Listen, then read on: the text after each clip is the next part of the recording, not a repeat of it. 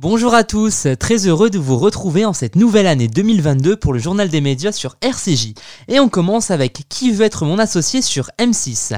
Après deux ans d'absence, l'émission Qui veut être mon associé revient ce mercredi sur M6. Pour cette deuxième saison, Xavier Domergue succède à Julien Courbet à l'animation.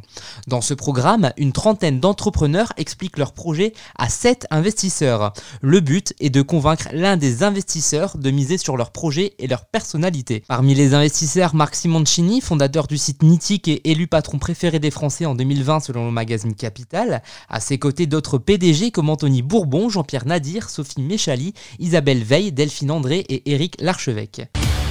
Quand Dame Chance vous tend la main, alors il faut la saisir. On a quelques doigts de toucher nos rêves en fait.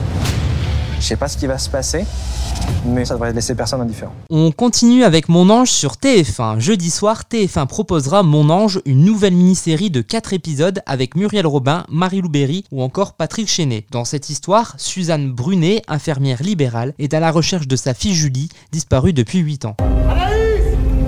Anaïs Girard, 16 ans. Elle n'est pas rentrée chez elle hier soir.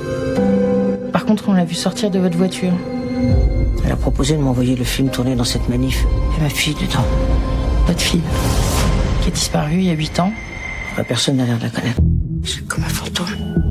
Non, je la connais pas. Attendez, vous êtes sûr? Les gens n'aiment pas dire la vérité par ici. Vous n'avez pas le droit de vous substituer à la police, c'est clair? Ma fille a disparu ici, alors je me donne le droit que je veux. Mais où est-ce que t'as vu ça? Laisse-moi Quelqu'un a à voir avec ma fille, ici.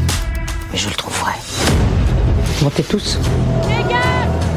Je retournerai chaque pierre de cette ville. Mais je la trouverai,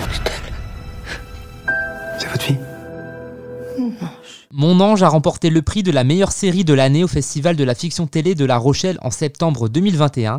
La série sera diffusée face au lancement de la saison 2 de Why Woman Kill sur M6. Et on termine avec la télé des 70 sur France 3. Vendredi à 21h05, France 3 programmera la télé des 70 quand Giscard était président, un documentaire réalisé par Mathieu Jaubert. En 1974, Valéry Giscard d'Estaing est élu président de la République. La télévision française rentre alors dans une nouvelle ère de modernité. L'une des premières décisions du président est de séparer l'ORTF en trois chaînes publiques, mais autonomes et concurrentes, TF1, Antenne 2 et FR3. C'est le début de la course à l'audimat. Le documentaire sera ponctué par de nombreuses images d'archives et des extraits de l'époque. Cette période marque le développement des émissions de variété. Avant de vous quitter, je vous souhaite à toutes et à tous une bonne et heureuse année 2022, ainsi qu'une bonne santé. Merci de nous avoir écoutés et à très bientôt pour une nouvelle chronique média sur RCJ.